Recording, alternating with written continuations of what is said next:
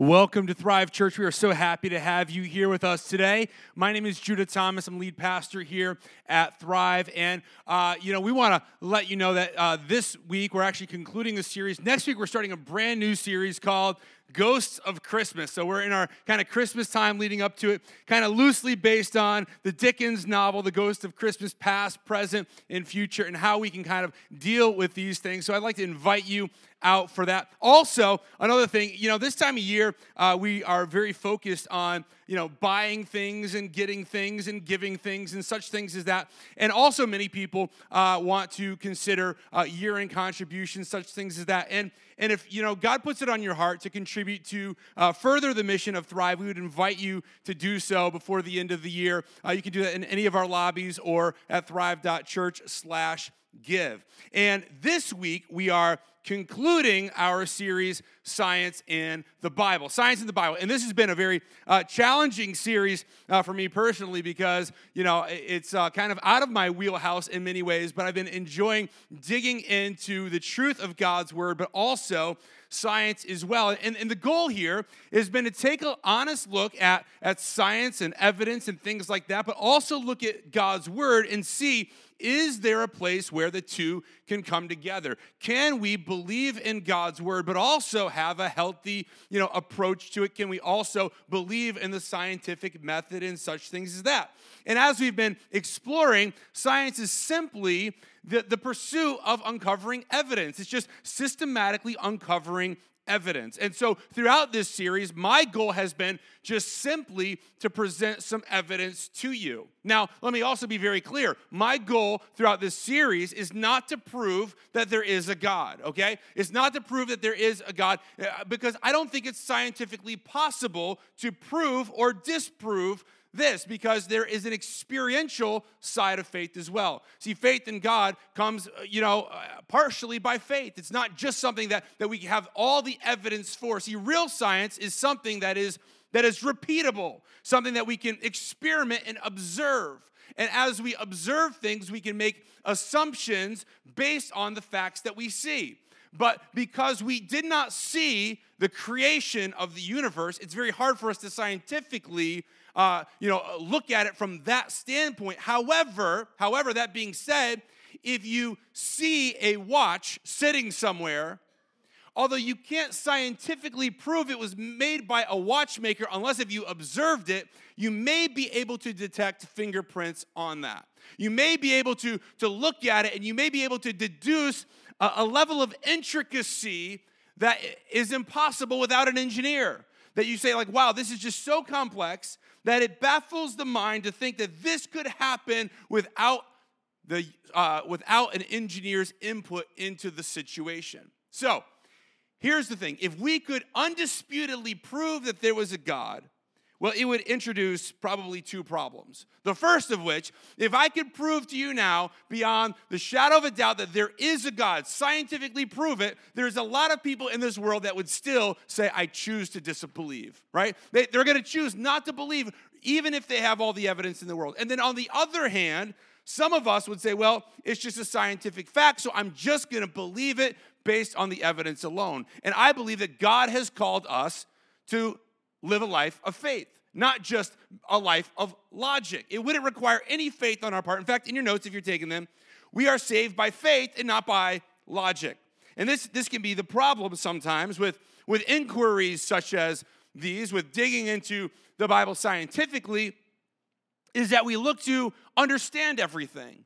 The truth of the matter is we will never fully understand everything, much less when we understand everything about God. And anyone that claims that they can do so is severely deluded because there is no possible way for us to understand everything. But this is where it requires a step of faith. It says this in Hebrews chapter 11, verse 6. And it is impossible to please God without faith. Underline that in your notes. It's impossible to please God without faith. We cannot please God without having faith. Anyone who wants to come to him must believe that God exists and that he rewards those who sincerely seek him.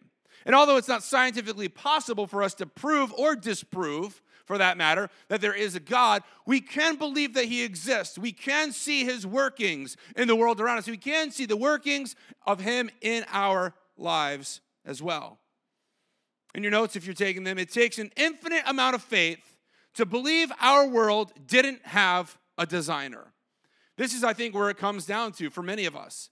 Many of us have been taught to believe a certain series of events for the, genesis of our universe, for our world, for life as we know it. But it would take an infinite amount of faith. It would take far more faith to believe that all of this happened by chance, happened by coincidence without a designer. See, this is the most advanced series of systems known to man. Think about the most advanced thing that you've ever seen. Perhaps a computer, a warehouse, maybe, supply chains, things like that. All of those things pale in comparison to the series of systems that we see represented in life as we know it here on this earth. And yet we can assume that it evolved randomly. There's no possible chance. There's no possible chance. Like you cannot break into a museum. Imagine breaking into an art museum, okay? You're probably going to go to jail afterwards, but imagine for a few moments, you break into the art museum and you look around and say, wow, look at all this art. There must not have been an artist, though, right? Like that would be insane to go in there and assume that there wasn't an artist. Now, you might not know who the artist was. You might not know when the art was made. You may not know the medium and the techniques that were used in order to produce that art, but you cannot go in and say there is no artist. Just as you couldn't go into a factory that's producing parts and say there was no engineer to develop this. In fact, what do we do in our world? What do we do when it comes to the natural world? We reverse engineer things. We reverse engineer animals. We reverse engineer medicines. We reverse engineer organisms. Why? To develop new technologies, right? So many new technologies that we have experienced in our life are reverse engineered from the natural world. In fact, many biologists have actually adopted a design-based language. They use the words design, engineer, made, things like that, even if ultimately they feel that evolution designed it, which, how does that even work? How does randomness design something? So we reverse engineer. Let's take a perfect example, one that just baffles my mind, and it's the idea of flight, right? So flight is amazing, right? Like, we see birds flying all the time, right? Sometimes we don't even notice them. They're flying. There's around 10,000 species of flying birds, right? 10,000 different species in the bird family. Now, there's two different theories of evolution on how birds gain the ability to fly. You ready for them? Here we go. The first theory of how birds gain the ability to fly was that they were trying to get down from a tree. I'm like, okay, first off, how did they get in the tree to begin with? Then, let's think of this. You're in the tree, and you jump off, and it was too high, so you die. How do you evolve wings after you're dead? What if you're mostly dead, You just kind of, you're going to get back, how do you get back up the tree to try this again? How do you get to that point? So that's the kind of the predominant theory of how birds gain the ability to fly. They're trying to get in and out of trees. They got to get back up, so they got to fly to get back up. Okay, so that's one idea. The other secondary hypothesis of how birds gain the ability to fly was because they were running and jumping trying to catch their prey. So they're jumping to catch the prey, and so to aid them in catching the prey, they evolved wings and the ability to fly. Really, so that's all we got to do to be able to fly? I just got to jump enough times, and eventually I'm going to evolve the way to fly? And here's the interesting thing. If you probe these things deep enough, neither of them has any evidence at all. These are just purely speculation because, again, if we refuse to believe in a God, then we have to come up with another explanation. See, if I say, under no certain terms, am I going to believe that there is a God who created everything, I have to come up with something else. Maybe the birds were jumping, and one day they realized, I can fly. Wouldn't that be amazing? If you're just living your life on the ground, and then one day, wow, I've just somehow evolved the ability to fly. That'd be a beautiful thing. But how much faith does it take to believe that a flightless bird evolved the ability to fly by jumping off a tree, or by jumping, chasing prey? How much faith? I mean, is that all you have to do to solve the mysteries of flight? Is just to be able to jump off a tree a few, 100,000 million times over millions of years. And once you jump off enough trees, eventually you'll figure out the ideas of airfoils and propulsion and lift. And that's all you got to do is just jump off enough things. See, the problem with this logic is, is you die every single time. You jump off the tree, you die. Like, you don't have time to evolve. You just die, you just die, you just die. You don't evolve. Do you know why men can fly right now? Like, do you know why we can go up into the air? We can take a plane somewhere. Do you know why we have the ability to do it? Simply because we saw it done before. Think about this for a moment. Had man never seen a bird fly, would he have even tried? Like would we be like, you know what? I think I can go up there. I think there's got to be a way. No, we would have been very content here on the ground. We would have never thought, oh, I think I need to fly. But there was something that bugged us. We saw birds in the air. And we're like, how in the world are they up there and I'm down here? There's got to be a way. If that bird can do it, then I can do it. So then you have, Leonardo da Vinci developing ornithopters, trying to flap wings, or trying to do all these different things for hundreds and thousands of years, trying to figure out how we can fly. They knew it was possible, but had they not known it was possible, they would have never attempted. Do you know there's 64 different varieties of fish that can fly? What trees were they jumping off of, they were running from their prey. Yeah, you know what most fish do when they run from their prey? They get eaten, okay?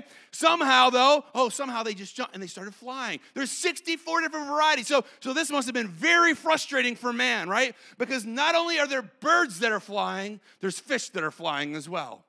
Like this is very frustrating. In fact, if you think about this, every part of the animal kingdom has something that has the ability to fly. There's dozens of amphibians that have the ability to fly or glide, There's over 50 different reptiles that have that same ability to fly, to have a glide ratio. Plus mammals, of course. There's bats and lemurs and gliders and squirrels and possums. And all these are flying mammals. Did you know there's even a flying squid, for crying out loud? There's a squid and it can launch out of the water and it can just glide there. And not even to mention the tens of thousands of insects and bugs that are flying around us all the time, driving us crazy. And so man is like, there's got to be a way. There's got to be a way for me to become airborne. Yeah, also notice this. No other species was trying to do this. Right, like dogs weren't trying to manufacture flight, They're not like, I can do what a bird can do, and they're like jumping off of cliffs. But people were. They're like, come on with these contraptions. I mean, how many countless of people, honest, knowledgeable people died jumping off of cliffs with contraptions strapped to their backs thinking, I think I can fly. No other species was trying it, but we saw it, and we decided we could try it. We knew that it was possible. So what do? We essentially, we reverse engineered flight. We reverse engineered it. And your notes, if you're taking them, you can't reverse engineer something that wasn't engineered to begin with, right? Like you can't reverse engineer randomness. I mean, even embedded in the term reverse engineer implies what? There was an engineer, right? Like you're saying, oh, I'm going to reverse engineer flight. And that's what they've done. And now we can fly across the globe. And we can send rockets into space. Why? Because we saw the animal world doing it. So animals, birds, fish, mammals, all kinds of things flying. And we saw them do it, and we said, hey, I think that I can do it too. So now we're going to look at some things that are unseen. Now, these are things that we kind of take for granted now. And these are things that were entirely unknown in ancient times. For example, think about the feelings that this word invokes for you. Okay, ready? Quarantine, right? I mean, does that give you a nice, warm, fuzzy feeling? 5 years ago, we never talked about quarantine. We didn't know what quarantine was. Now we've all got quarantine anxiety, right? Because we went through a time in a period where we said we have to quarantine. Why do we quarantine? We wanted to quarantine for the safety of ourselves and the safety of others and all that stuff. I'm going to stay awake so I don't get somebody else sick. Don't we just love that word quarantine? We still get anxious about it. But But why do we do that? We did it because it was based on our understanding of germs. We said, if I'm sick, I don't want to be too close to you because I will get you sick if we're too close, right? So we had this idea of quarantining. Now quarantining, according to the CDC, whom we all love and respect, I'm sure, according to the CDC, they said that quarantining began in Venice in the 14th century. That's when the first historical records of quarantining was in the 14th century, about 600 years ago, a little more than 600 years ago. In Venice, that's when quarantining kind of began as we know it. And then after continued outbreaks of the yellow fever in 1878, so about 140 years ago, something like that, Congress passed a federal quarantine legislation, basically saying that if there's an outbreak of something, they can come and they can tell you to quarantine, which we've all had the luxury of experiencing over the last couple of years. This quarantine idea, which says, I'm going to stay away so that I don't get sick or I'm not going to get anybody else sick. Look what it says here in Numbers. The Lord gave these instructions to Moses. Command the people of Israel to remove from the camp anyone who has a skin disease or a discharge or has become ceremonially unclean by touching a dead person. He's basically saying, okay, you need to quarantine. If anybody's sick here, you need to put them on the outside of the town because it will spread and it will wipe you all out. And then it's interesting here about, talking about ceremonially unclean by touching a dead person. I'm just going to take a little side note here for just a moment, okay? Because I find this particularly fascinating. Like we have this idea, like if you touch a dead body, like you'd probably want to wash your hands afterwards, burn your clothes, everything. It's like we have an idea that that's probably not the most sanitary thing in the world, right? But not too long ago, this was not a commonly known fact. In fact, in the 1840s, there was a scientist and a doctor named Ignaz Semmelweis, and he was the first person to start to discover and explore these infant fevers that were breaking out in hospitals in Austria. In fact, in one particular hospital, the infant mortality rate was 10%. That means 1 in every 10 infants was dying from fever in the hospital. In fact, some women, instead, they were so afraid to go to the hospital, they would have their baby outside in the streets and alleyways, and their babies would have a better chance of successfully living out there than they would in the hospital. It was a 1 in 10 chance. So this really bothered this doctor. And as he began to examine it and discover it, he realized something. He made a connection that had never been made before. And it was that some of the doctors were working with cadavers or dead people. They were working with cadavers, going from them and going over and delivering babies, never washing their hands in between. And these babies would get sick, and 1 out of every 10 of them would die. So he instituted a system, and he said, after you touch a dead body, I want you to wash your hands in the solution and then go over there and then deliver the baby.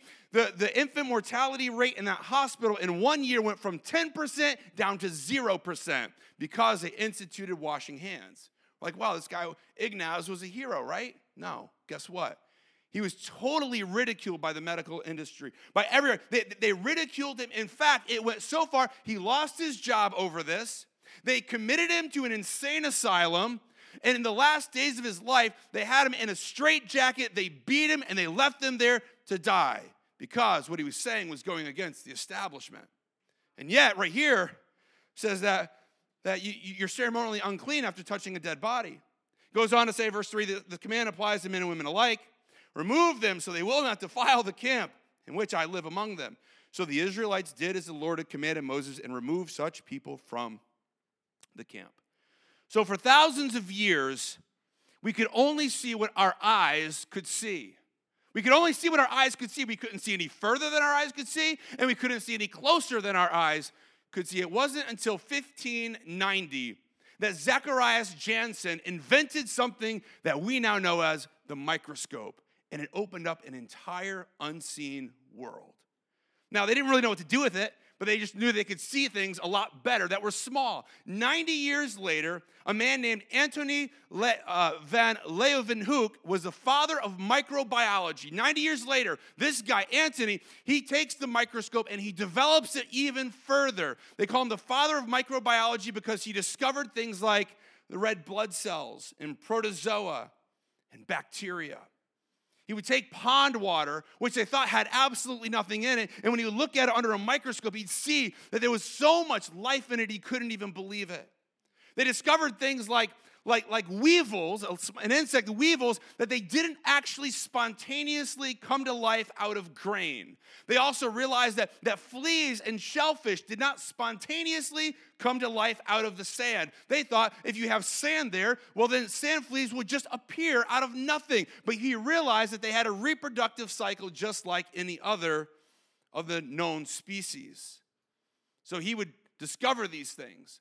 Now, everything now that we see, they say, is just a small sliver of life because there's so much life that we can't even see. In the microscopic world, most of life is invisible. You know, every major organism, so like us and animals and all of these things, I know this is a little bit gross, but every organism is covered on the inside and out with bacteria.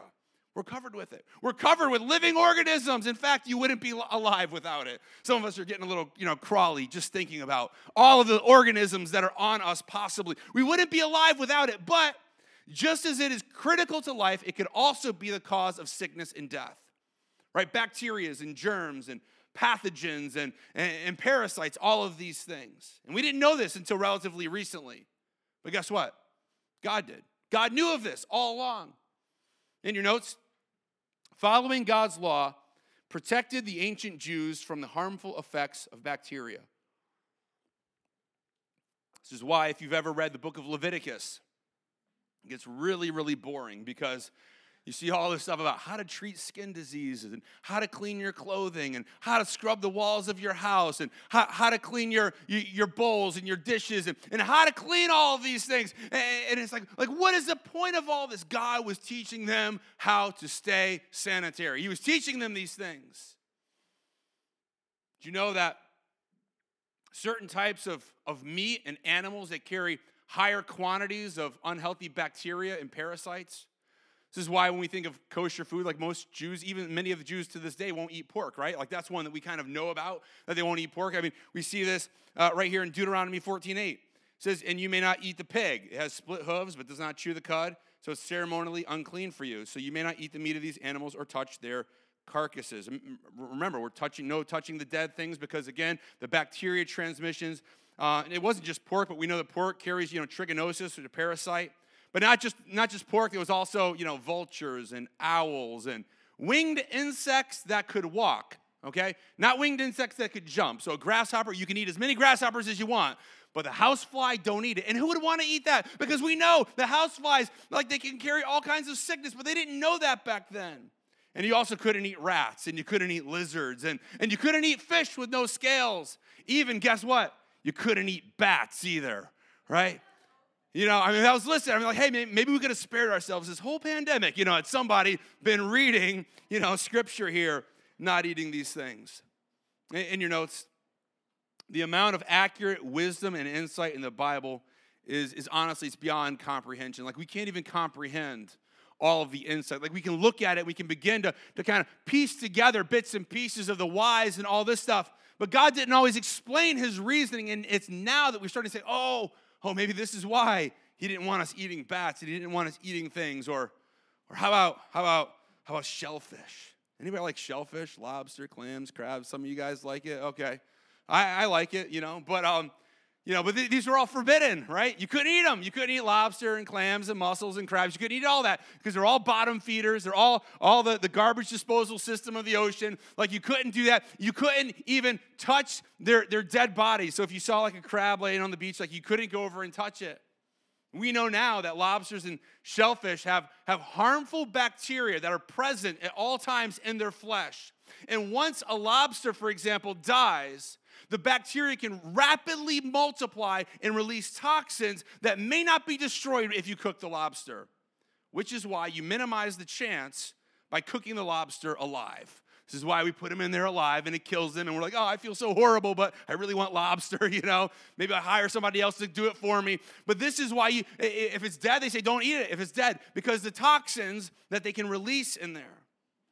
Now, also, it goes on to say in the Bible that if the animal, if it dies on fabric or leather, things like that. You're supposed to soak it, and you're supposed to put it outside, let it quarantine so that it can sanitize. If it dies in a clay pot, however, look what it says here in Leviticus 11:33. If such an animal falls into a clay pot, everything in the pot will be defiled, and the pot must be smashed. Now, they didn't explain it, but we know now that all the pockets inside of the pottery of a clay pot can actually harbor bacteria for a very, very long time. So they just have to smash the pot. And it says, even if the water from such a container spills on any food, the food will be defiled, and any beverage in such a container will be defiled. And again, if you know anything about food safety, you're like, yeah, that makes logical sense. If there was like a dead, rat in a thing of water, I'm not gonna drink that. We're not going to pour it. We're not going to make a soup out of that. We're not going to use that because we know it's defiled. But back then, they had no way of even knowing this stuff. God even told them how to go to the bathroom, right? Like he's like, go to the outskirts of the town and dig a hole, bury it. We don't want that. You know what other civilizations did? They had raw sewage flowing right through the middle of town. Like everybody's just in there like doing their thing. I don't know. Disgusting. We think, wow, that's so barbaric. But not the Jewish nation. That's not what they were doing. They were going on the outskirts of town. Why? To prevent disease and contamination. Thousands of years before we even knew that this was a thing. There's parts of Scripture that told them how to use charcoal for uses of water purification. This wasn't something that was discovered until 1776. And all of us, we accept the unseen world as a fact, even though most of us have never seen it. Maybe you've looked through a microscope, but most of us have never seen the unseen world. Did you know? Did you know that human eyes have never seen an atom before? Anytime you see an atom, like a drawing, that's simply an artist's rendering of what we think it might look like. Yeah, we know it's there, but we don't know exactly what it looks like. But we take it by faith because we've seen the effects of it. So we take these certain things by faith, and yet we say, well, there is no God, right? We find it very easy to believe in some things that are unseen, but other things that are unseen, we discredit them entirely. See in your notes, our God is a creator of the seen and of the unseen. Think about the power contained in an atom. The power contained in an atom can power cities, can destroy cities. Where do you think that energy and power comes from? And the tiniest thing that we can think of, an atom, where does the power come from? It says in Colossians 1 verse 15, it says, Christ is the visible image of a visible God. He existed before anything was created and is supreme over all creation. For through him, God created everything in the heavenly realms and on earth. He made the things that we can see and also the things that we can't see, such as thrones and kingdoms and rulers and authorities in the unseen world. Everything was created through him and for him. And he existed before everything else. And underline this, and he holds all creation together. He holds it all together. All these cells in our bodies, like what holds them all together? What holds us all together? What holds all these things together? Well, there's something called laminin, and it's this cell adhesion molecule. Maybe some of you have heard this. And it literally holds all of our cells together. The average human body has around 37 trillion of these laminin cells. I have a picture of kind of what it looks like. Isn't it interesting that when you look at it, it's kind of in the shape of a cross? This one molecule that holds everything together. When we view it under a microscope, it looks kind of like that. Is it a coincidence? I don't know. Maybe it's a coincidence. Is it a fingerprint? I don't know if it's a fingerprint of God or not. I don't entirely know. All I know is this, that God is holding everything together. And he knew from the very beginning of time. He knew that apart from God, we would ultimately be doomed. And it would only be through the sacrifice that Jesus paid on the cross that could bring us together and that we could not survive without his divine intervention. So do you think that we're here just by mistake? Think that we're here by coincidence? Like somehow we just magically won the cosmic lottery and ended up here somehow? No, God is holding us together. He's holding the very molecules in our body together. He's holding our lives together. He's holding the universe together. Imagine a God so big that he created the universe, and a God so intricate that he created atoms and molecules and eyeballs and brains. Imagine a God so smart that he gave us ways to prevent diseases from spreading long before we even knew it was a thing. Imagine a God who creates the vastness of space to the smallest particle from this perfectly balanced home that we live in that you can set your watch by to the intricacies of your body that he made you, and you're not a random clump of cells. That he made you, that he engineered you, that he designed you and he built you, and that you are his masterpiece, and he created you with a purpose, not just created you to take up space. See, that's the thing. No other ideology or theory can come up with the fact that we want a purpose. Like, I don't want to just exist, but I want to thrive. I want to live life to its fullest. I don't want to just be here, just feeding myself and then die one day. No, God has created us for so much more. So why do we have a hard time thinking that maybe God has also prepared an eternal home for us as well? After all he's done for us here, after all he's done for us, after all he's given us, don't you think he's engineered something amazing for us after as well? See, he is a God who is faithful and a God who is true. He is a God whom we can rely on, we can put our faith in, we can trust in him, and he will not let us down. If we call on his name, we will be saved. And he's a God who designed us, who made us, but he's also a God who loves us, who wants us as a part of his family, and that he's made a way for us to be made right with him through Jesus Christ. Let's pray. Well, Father, we come to you now and we thank you for your goodness to us. We thank you for your mercy and your grace. We thank you for your faithfulness. We thank you that you are an engineer, that you are a creator, you're a mastermind, a genius, unlike anything that we've ever could even comprehend. We thank you for giving us life. If you're here today and you don't know Jesus as your Lord, and don't let another day go by. Like, he made you. He made you for a purpose, and he wants to have a relationship with you. Anyone who believes that God raised Jesus from the dead, why would it be so hard for a God who made life to bring his son to life again? If we believe that God raised Jesus from the dead and we call on his name, say, Jesus, you are my Lord, then we can be made right with God. Won't you call on his name? Say, Jesus, you are my Lord. So God, we thank you. We thank you for being good. We thank you for being holy. We thank you for being powerful. Thank you for being the great engineer, the designer, the creator of all things. And although there is so much that our minds cannot comprehend and cannot understand, we take the evidence and we appreciate the evidence, and the rest we take by faith, trusting that you are who you say you are, that you are good and that you love us, and that you are our Savior. We thank you for sending Jesus, who made a way for us to be made right with you. God, we thank you so much for that, for writing your law on our heart. Lord, we thank you. And we just are so honored that you've invited us to be in your family.